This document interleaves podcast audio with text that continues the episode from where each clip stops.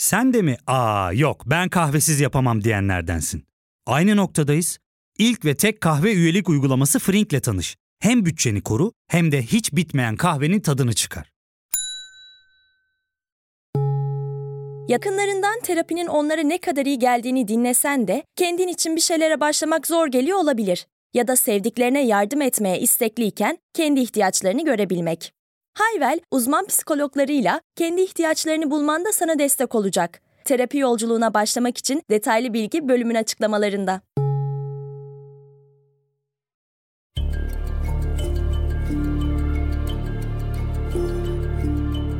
Merhaba, ben Ali Yağız Baltacı.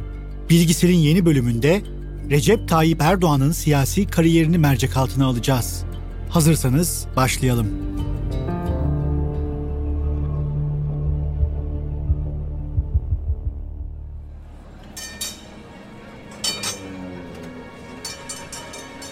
Beyoğlu'nun arka sokaklarından birinde eski bir evden bozma pansiyonun lobisinde bir grup siyasetçi beliriverdi. Ellerinde tesbih, yüzlerinde ise yerini yadırgamış bir çekingenlik bulunan bu gruba lobide yemek yiyen kadınlar şaşkınlıkla baktılar. Refah Partili heyetin başındaki genç siyasetçi, şimdi bunların vaazını mı dinleyeceğiz? Bezginliğiyle bakan seks işçilerine kendini tanıttı. Ben Refah Partisi'nin Beyoğlu Belediye Başkan adayı Recep Tayyip Erdoğan. Sizleri düştüğünüz bu karanlıktan kurtarmak için geldik. Oyunuzu, gönlünüzü ve desteğinizi istiyoruz.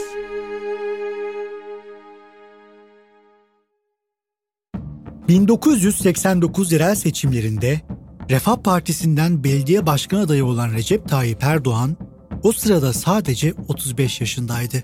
1970'lerde Refah Partisi'nin öncülü olan Milli Selamet Partisi'nde siyasete atılmış, bu partinin Beyoğlu ve İstanbul Gençlik Kolları Başkanı olarak görev yapmıştı. 12 Eylül 1980 darbesi sonrası Milli Selamet Partisi kapatılınca aynı hareketin kurduğu Refah Partisi'nde siyasi yaşamına devam etti. İlk ciddi fırsatını da 1989 yerel seçimlerinde elde etti. Beyoğlu İstanbul'un eğlence merkeziydi. Şehrin seküler kesiminin büyük bir kısmı da bu ilçede yaşıyordu. Dolayısıyla seçimlerde Erdoğan'a pek de şans tanınmıyordu. Fakat o daha önce Refah Partisi'nin adımını bile atmadığı sokaklara, otellere hatta meyhanelere gidip oy istiyordu. Erdoğan 26 Mart 1989'da gerçekleşen seçimleri Sosyal Demokrat Halkçı Parti adayı Hüseyin Aslan'a kaybetmişti. Ancak Refah Partisi'nin Beyoğlu'ndaki oyları sürpriz bir oranda yükseliş gösterdi. Tayyip Bey'in 34 yıl önce girdiği bu ilk sınav ilerleyen dönemde gelecek başarılara dair önemli sinyaller veriyordu. Beyoğlu'ndaki başarısı kendisine 1994 yerel seçimlerinde İstanbul Büyükşehir Belediye Başkanlığı adaylığının da kapısını araladı. Refah Partisi'nin İstanbul adayı olan Erdoğan, merkez sağ ve merkez sol partilerin birbirlerine girmesi sonucu aradan sıyrılarak %25 oy oranı elde etmeyi başardı. Artık o İstanbul Büyükşehir Belediye Başkanıydı. Barış içinde, sevgi içinde, kardeşlik anlayışı içerisinde birlikte yürütelim ve İstanbul'umuzu Sayın Başkanımın başlattığı tüm hizmetleri kaldığı noktadan süratle devam ettirmenin gayreti bilinci içerisinde olacağız. Yeni dönemde sadece Refah Partisi tabanında değil, tüm Türkiye'de de yakından tanınan bir siyasi figür haline gelmişti. 40 yaşındaki İstanbul Büyükşehir Belediye Başkanı etkili hitabet kabiliyeti, bitmeyen enerjisi ve halkla kurduğu bağ sayesinde popülerliğini gün geçtikçe arttırdı. Artık partisinin de önüne gelen isimler arasında gösteriliyordu. Başarının tadını alan Erdoğan'ın daha büyük oynayacağı günler pek de uzakta değildi. 1990'lar Türkiye için koalisyonların yıllarıydı. 95 genel seçimlerinde birinci olmayı başaran Refah Partisi, layık kamuoyu, asker ve yargı içinde endişeler yol açıyordu. Şeriat tehdidine karşı asker teyakkuzdaydı. Deyim yerinde ise Refah Partisi'nin üstünde Demokles'in kılıcı sallanıyordu. Partili milletvekillerinin yaptığı Atatürk ve Cumhuriyet karşıtı konuşmalar da bu ateşi körükler nitelikteydi. Hem layık hem Müslüman olunmaz. Ya Müslüman olacaksın ya layık. İkisi bir arada olduğu zaman adeta ters mıknatıslanma yapar. Mümkün değil ikisinin bir arada olması. Sincan'da yürüyen tanklar ve adeta bağıra bağıra gelen 28 Şubat 1997 müdahalesi bu gergin süreci zirveye taşımıştı. Türkiye, postalların ve tankların gölgesinde 28 Şubat sürecini yaşarken Tayyip Bey de Aralık ayında eşinin memleketi Siirt'e gitti. Burada okuduğu şiir onun tüm kaderini değiştirecekti. Minareler süngü, kubbeler miğfer, camiler kışlamız, müminler asker. Artık fitil yakılmıştı.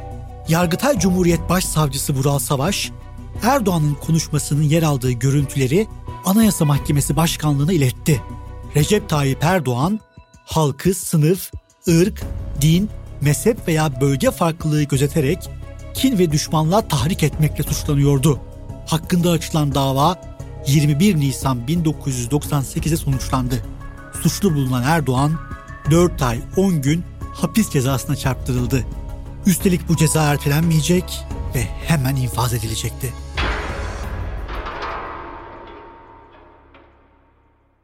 ...26 Mart 1999 günü...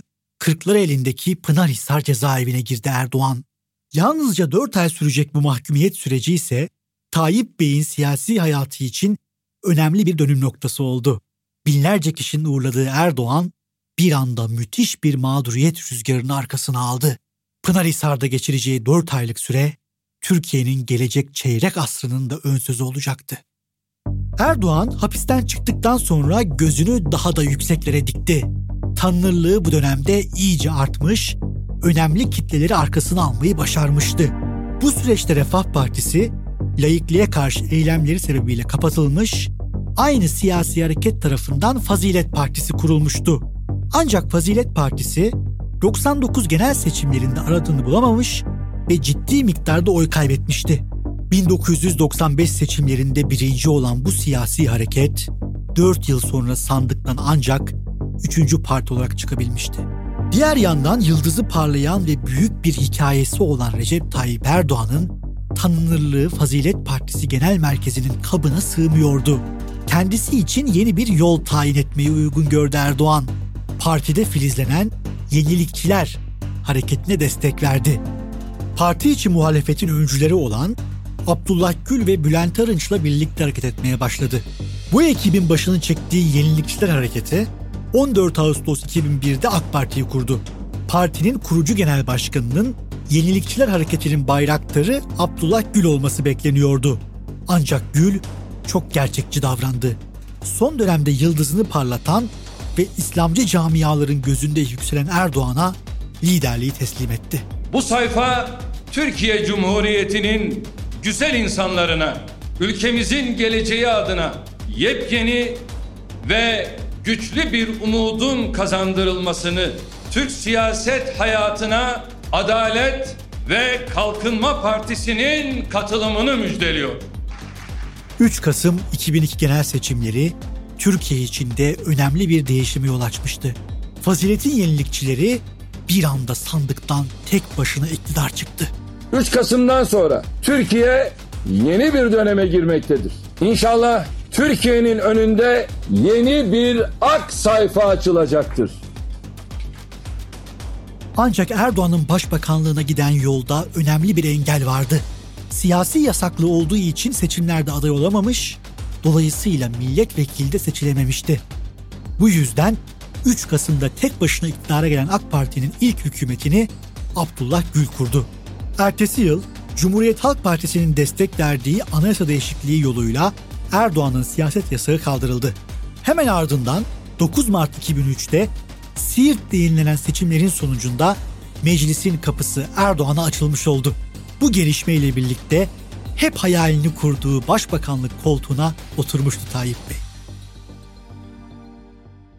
2002-2007 arası Erdoğan için çok da kolay geçmedi. Her ne kadar tek başına iktidar olan partisinin tabanında kuvvetli olsa da askerin, yargının ve layık bürokrasinin kıskacı altındaydı. AK Parti sürekli kapatılma ve müdahale korkusuyla siyasi serüvenine devam ediyordu. Bu yüzden iktidardaki ilk dönemlerinde son derece itidalli ve ılımlı bir çizgiyi takip ettiler. Askerle ve yargıyla zıtlaşmadılar. ABD ve AB'ye bağlı kalıp ekonomik atılımları önceleyen bir programa sarıldılar. Hatta Erdoğan eşcinsellik üzerine son derece ılımlı açıklamalar dahi yapıyordu bu süreçte. Yani eşcinsellerin de kendi hak ve özgürlükleri çerçevesinde bir defa yasal güvence altına alınması şart. Zaman zaman bazı televizyon ekranlarında onların da muhatap oldukları muameleleri bir defa insani bulmuyoruz. Buna rağmen Türkiye'de AK Parti'nin İslamcı kodlarından dolayı endişe duyan önemli bir kesim de vardı. Tüm bu yaşananların üstüne AK Parti'nin Cumhurbaşkanlığı için Abdullah Gül aday göstermesi de gelince endişeli kitleler tetiklendi. Harekete geçen dinamik güçler iktidar karşısında müthiş büyüklükte bir kampanya başlattı. Layık Cumhuriyet'in tehlike altında olduğunu düşünenler hemen Cumhuriyet mitinglerini düzenlemeye koyuldu. 14 Nisan 13 Mayıs arasında Ankara, İstanbul, Manisa, Çanakkale ve İzmir'de 5 miting düzenlendi. Bu protestolara milyonlarca kişi katılmıştı. Mitingler gerçekleşirken AK Parti'ye bir darbede ordudan geldi. 27 Nisan'da Türk Silahlı Kuvvetleri'nin internet sitesinden bir bildiri yayınlandı. Laiklik yanlısı içeriğiyle dikkat çeken bu açıklama Türkiye siyasi tarihine e-muhtur olarak geçmişti. Erdoğan'ın liderliğindeki AK Parti 22 Temmuz 2007 genel seçimlerine müthiş bir kuşatma altında giriyordu. Kamuoyu baskısına karşı sessiz kalıp sandığı adres gösteren AK Parti, seçimlerde yeniden tek başına iktidara gelerek bu kuşatmayı aşmayı başardı. Haftalarca mitingler yapılmış, asker bildiri yayınlamış, televizyonlarda bangır bangır iktidar karşıtı reklamlar verilmişti. Ancak son sözü halk sandıkta söylemiş, AK Parti seçimleri %46 oy oranıyla kazanmıştı. Erdoğan'ın iktidardaki gücü her zamankinden de kuvvetlenmiş, Abdullah Gül ise Cumhurbaşkanı seçilmişti. Milletimiz önemli bir çoğunluğuyla AK Parti toplumsal merkezin adresi olarak tescil etmiştir. Bunun için oylarını AK Parti'de birleştirmiştir. Bu aslında çok önemli bir tespittir. Çok partili siyasi hayatımızda özellikle rahmetli Menderes'ten sonra 1954 iktidarından sonra ilk defa milletimiz iktidarına devam kararını vermiştir. AK Parti demokrasi sayesinde ayakta kalmış ve günün sonunda herkes halkın kararına saygı göstermişti. Erdoğan demokrasi sayesinde iktidarını muhafaza edebilmişti etmesine. Ancak gücü arttıkça bu rejimi görmezden gelmeye başladı. 2007 genel seçimleri sonrasında Türkiye'yi yepyeni bir dönem bekliyordu. Bu dönemi ele almadan evvel bölümümüze kısa bir ara vereceğiz. Geri geldiğimizde ise AK Parti ve Recep Tayyip Erdoğan'ın etkisinde şekillenen Türkiye'yi mercek altına alacağız. Ya fark ettin mi? Biz en çok kahveye para harcıyoruz. Yok abi, bundan sonra günde bir. Aa, sen Frink kullanmıyor musun? Nasıl yani? Yani kahvenden kısmına gerek yok. Frink'e üye olursan aylık sadece 1200 TL'ye istediğin çeşit kahveyi istediğin kadar içebilirsin. Günlük 40 TL'ye sınırsız kahve mi yani? Çok iyiymiş. Aynen. Hatta şu anda 200 TL'lik bir indirim kodu da var. E hadi hemen indirip üye ol da bu fırsatı kaçırma. Terapiye başlamak, içinden çıkamadığın döngüleri kırmak, bazı yanlış bulduğun kararlarını değiştirmek ve kendinle beraber daha huzurlu bir yaşam inşa etmek için atabileceğin en değerli adımlardan biri. Hayvel ile yoğun yaşam tempona uyum sağlayarak online terapi seanslarını takvimine göre ayarlayabilirsin. Bini aşkın uzmandan sana en uygun terapisti seçebilir, podb10 koduyla indirimden yararlanabilirsin. Detaylı bilgi açıklamalardaki bağlantıda. 2007 genel seçimlerinden sonra parti içinde mutlak gücü eline geçirmişti Erdoğan. Abdullah Gül'ü Çankaya Köşkü'ne göndererek AK Parti'yi arzu ettiği gibi dizayn etme fırsatını da cebine koymuştu. İlk işi parti kadrolarını yenilemek oldu. Tam bu esnada layık bürokrasinin AK Parti'ye yönelik son salvosu geldi. Yargıtay Cumhuriyet Başsavcısı Abdurrahman Yalçınkaya, laikliğe aykırı fiillerin odağı olduğu gerekçesiyle partinin kapatılmasını talep ediyordu. Başbakan Recep Tayyip Erdoğan ve Cumhurbaşkanı Abdullah Gül'ün de aralarında yer aldığı 71 partilinin 5 yıl süreyle siyasetten uzaklaştırılmasına yönelik bir iddianame hazırlandı. Anayasa Mahkemesi'nce kabul edilen bu dava Erdoğan için de yeni bir dönüm noktasıydı. 30 Temmuz 2008'de açıklanan karar sonucunda AK Parti bu davadan da tek bir oy sayesinde kurtuldu. AK Parti'nin kapatılmasıyla ilgili açılan davanın sonucunda AK Parti kapatılmamıştır.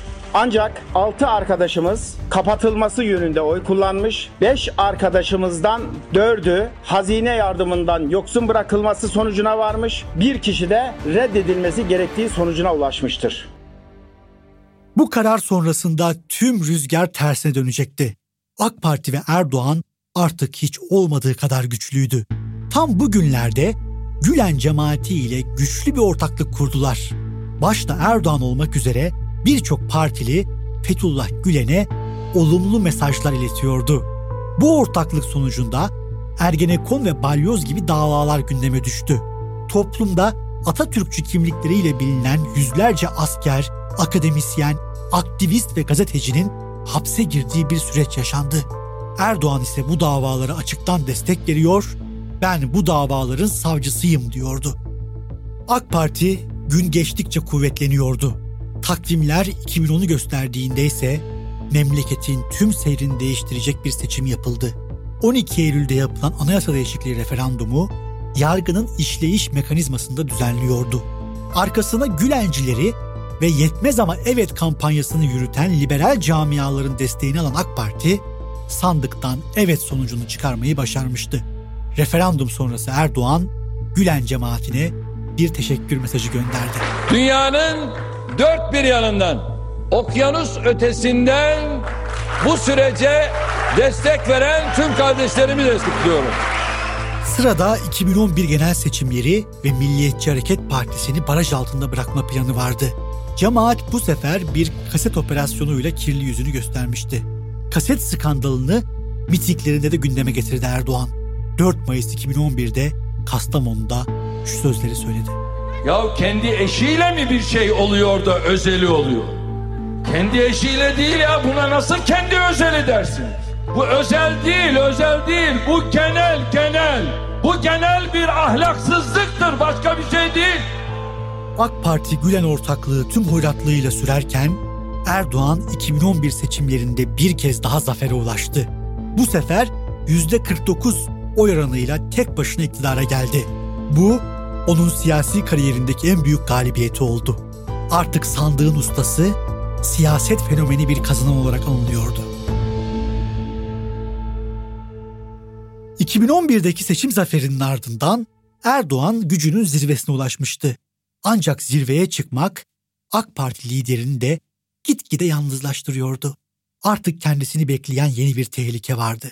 Partisinin kuruluşundan beri en büyük desteği gördüğü, adeta iktidarın kendi kadroları gibi çalışan Gülen cemaati Erdoğan'ın yeni düşmanı olacaktı. Gülenciler 2011 itibarıyla iktidarı paylaşma arzularını açık açık göstermeye başladılar.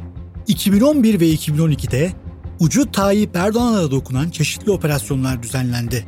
Memleket gündemini şike davası, Ergenekon ve Balyoz davalarının genişletilmesi, Erdoğan'ın MİT Müsteşarı Hakan Fidan'ın ifadeye çağrılması gibi bir dizi kaotik olayı işgal ediyordu. Gündemde iğne atsan yere düşmeyecek bir kalabalık hakimdi. Sular bir türlü dinmiyordu. Bu sefer de 6 Ocak 2012'de 26. Genelkurmay Başkanı İlker Başbuğ tutuklandı. Bunun üzerine Erdoğan yargıya açıktan bir çağrıda bulundu. İki yıl tabii Genelkurmay Başkanı olarak, Başbakan olarak beraber çalıştığımız bir mesai arkadaşımdır. Ve burada tutuklama yoluyla değil de tutuksuz yargılanma yolu ki her zaman söylediğim tezimdir. Olması bizim her zamanki arzumuzdur ve bunun da süratle bu noktada neticelenmesi yine şahsımın ve partimin arzusudur. Çünkü bu şekildeki bir yolu biz isabetli bir yol olarak görmüyoruz. Erdoğan'ın üzerindeki baskı her olayda daha da artıyordu. Tüm bunlar sürerken halkın muhalif kesimiyle de zıtlaşmaya başladı Erdoğan. Bu zıtlaşmaları 2013'te arşa çıktı ve nihayetinde Gezi Parkı protestoları patlak verdi. Mayıs ve Haziran ayı boyunca süren eylemler esnasında bir gün bile tansiyon düşmüyordu. Artık tahammül sınırlarını aşmıştı. İçişleri Bakanıma şunu söyledim. 24 saat içerisinde Atatürk Kültür Merkezi'ni temizleyeceksiniz. 24 saat. Meydanı temizleyeceksiniz ve anıtı temizleyeceksiniz. Arkasından da Gezi Parkı'nı temizleyeceksiniz dedim. Diyorlar ki polise talimatı kim verdi? Ben verdim. Ben verdim.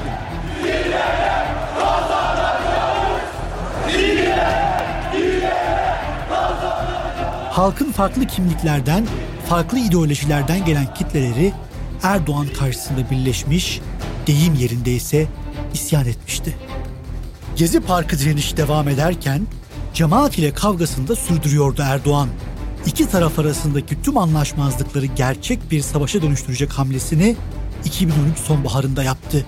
Gülencilerin en önemli insan kaynağını oluşturan dershaneleri kapatma kararı aldı. Cemaat ise Erdoğan'ın bu hamlesine 17-25 Aralık 2013 yolsuzluk operasyonlarıyla karşılık verdi. Kaos derinleştikçe derinleşiyor, Türkiye günden güne karanlık bir gündeme sürükleniyordu. Tüm bu kaosun ortasında bir kez daha seçimlere gitti AK Parti. Vatandaş bu sefer Cumhurbaşkanını seçmek için sandığa gidecekti. Recep Tayyip Erdoğan'ın karşısında CHP ve MHP'nin çatı adayı Ekmelettin İhsanoğlu ve HDP'nin öncülü olan BDP'nin adayı Selahattin Demirtaş yer alıyordu. 10 Ağustos 2014'te yapılan seçim sonucunda Erdoğan oyların %51,79'un toplamış ve Cumhurbaşkanı seçilmişti. Bugün bir dönemin kapılarını kapatıyor. Artık yeni bir döneme doğru ilk adımı atıyoruz. Seçim sonrası cemaat ve Erdoğan arasındaki gerilimin artışı da vites yükseltti. İktidar tarafından uzun yıllar boyunca Hizmet Hareketi ismiyle onurlandırılan Gülenciler artık FETÖ adıyla kayıtlara geçiyordu. Devlet kadrolarından tasfiye edilmeye başlayan Gülenciler ise 15 Temmuz 2016'da askeri bir darbeye kalkıştı. Bu kalkışma ulusal televizyonlarda tüm ülkeye duyuruldu. Devletimizin ve milletimizin kaybedilen uluslararası itibarını yeniden kazanmak, uluslararası ortamda barış, istikrar ve huzurun temini için daha güçlü bir ilişki ve işbirliğini tesis etmek maksadıyla yönetime el koymuştur. Bu açıklamanın hemen ardından CNN Türk ekranlarında görüntülü bir arama yaptı Cumhurbaşkanı Erdoğan. Reste rest dedi. İyi akşamlar. Tabii bugünkü bu gelişme gerçekten e, silahlı kuvvetlerimizin içerisindeki bir azınlığın ne yazık ki kalkınma hareketidir. Ve bu malum yapıya ait paralel yapılanmanın teşvik ettiği, üst akıl olarak onların kullandığı bir harekettir.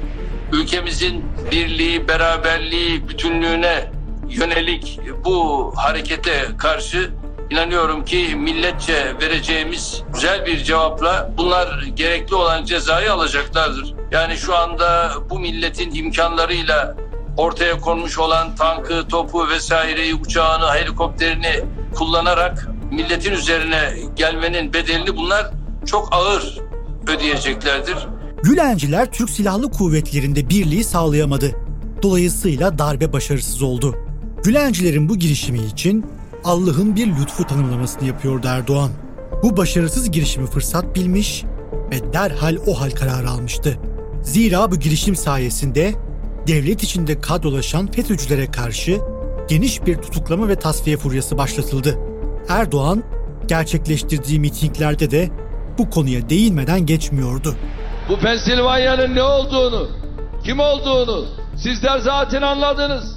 Geçenlerde benimle ilgili söylediği ifade şu. Yazıklar olsun, yazıklar olsun. Bu uzun diyor, bize çok hainlik yaptı. Nasıl hainlik yaptıysak 17 üniversite kurmak için geldiler hepsini onadım. Bu muydu hainlik be? Bu ne vicdandır be? Okullar için yer istedi verdik. Uluslararası camiata davet ettiler. devlet başkanlarına, hükümet başkanlarına bunları biz refer ettik. Olimpiyat dediler, her türlü desteği ver. Ne nankörlük bu ya. Ne istediğiniz de alamadım. Darbe girişiminin bastırılmasının hemen ardından ilan edilen olağanüstü hal, Erdoğan'ın en büyük hedefi olan başkanlık sistemine geçmek için de zemin hazırlamıştı. MHP'nin de desteğini alan Erdoğan, 16 Nisan 2017'de gerçekleştirilen başkanlık referandumunda %51,41 oranında evet oyuyla bir kez daha sandıkta kazanmıştı. Muhalefet tarafından şaibeli bulunan seçim sonuçları Türkiye'nin başkanlık sistemiyle yönetilmesinin önünü açıyordu.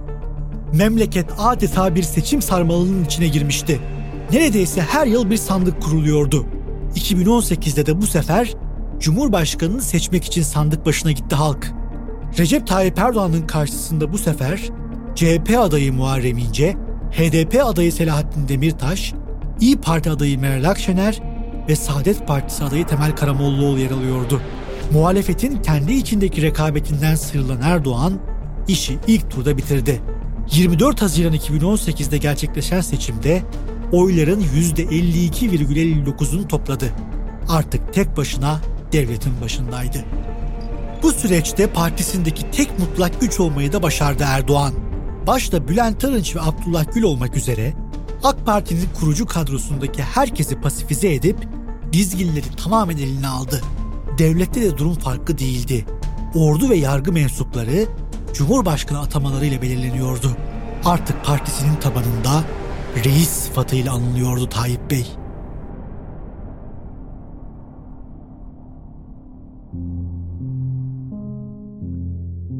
Ancak 2010'dan bu yana gücüne güç katan Erdoğan Türkiye'sinde kutuplaşmalar derinleşiyordu. Halkın yarısında anti-Erdoğanizm görüşü hakim olmaya başlamıştı.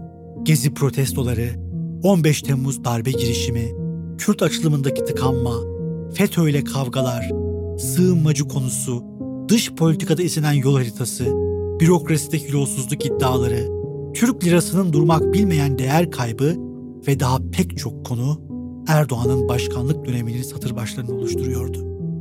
1989 seçimleri öncesi eski bir otelde seks işçilerinden oy isteyen bir siyasetçiden geriye devasa bir sarayda devletin tüm kaynaklarını elinde tutan yüzlerce konvoyluk araçlarla gezen yanına yaklaşılamayan bir profil kaldı.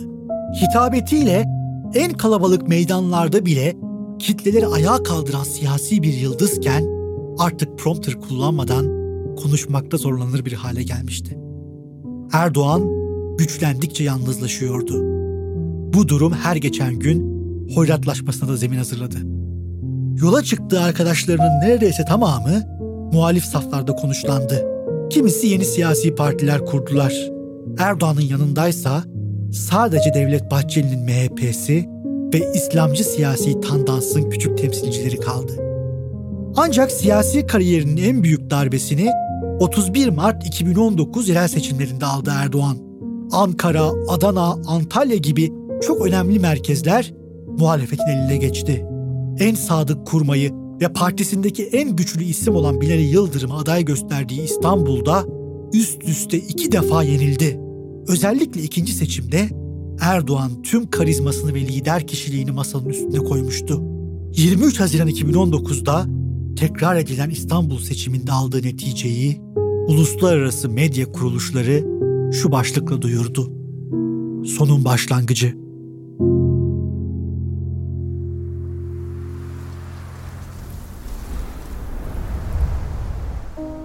Türkiye 2023 genel seçimlerine ekonomik sorunlar altında, deprem felaketinin gölgesinde büyük bir acının içinde kıvranarak ilerliyor. Erdoğan'ın Cumhurbaşkanlığı yarışındaki en büyük rakibi ise Cumhuriyet Halk Partisi lideri Kemal Kılıçdaroğlu. Dahası karşısında büyük bir blok konuşlanmış durumda. Buna rağmen Erdoğan'ın hala halkın ciddi bir kesimi tarafından desteklendiği de su götürmez bir gerçek. Bu halk desteğinin 2023 seçimlerinde hangi seviyede olacağını ise tam olarak kestirmek mümkün değil. 14 Mayıs 2023'te gerçekleşecek genel seçimler Erdoğan'ın da en zor sınavı olacak. Sonuçlar yalnızca Erdoğan'ın siyasi yaşamını değil, Türkiye'nin de geleceğini doğrudan etkileyecek. Cumhuriyetin yeni yüzyılında gideceğimiz yönü de bu seçim tayin edecek. Seçim sonuçlarından bağımsız olan tek bir gerçek var.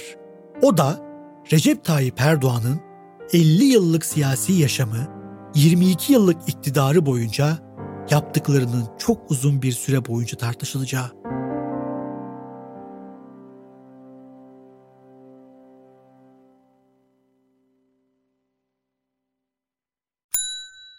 İlk ve tek kahve üyelik uygulaması Frink, 46 ildeki 500'den fazla noktada seni bekliyor. Açıklamadaki kodu girerek sana özel 200 TL'lik indirimden faydalanmayı unutma. Hadi sen de Frink üyeliğini başlat, kahven hiç bitmesin. Hem bugününe hem yarınına katacaklarıyla terapi yolculuğuna ve daha iyi hissetmeye bugün Hayvel ile başla. Açıklamadaki linkten Hayvel'i indir, ücretsiz tanışma görüşmelerinin ardından bütçene uygun seans paketini seç ve terapi yolculuğuna başla.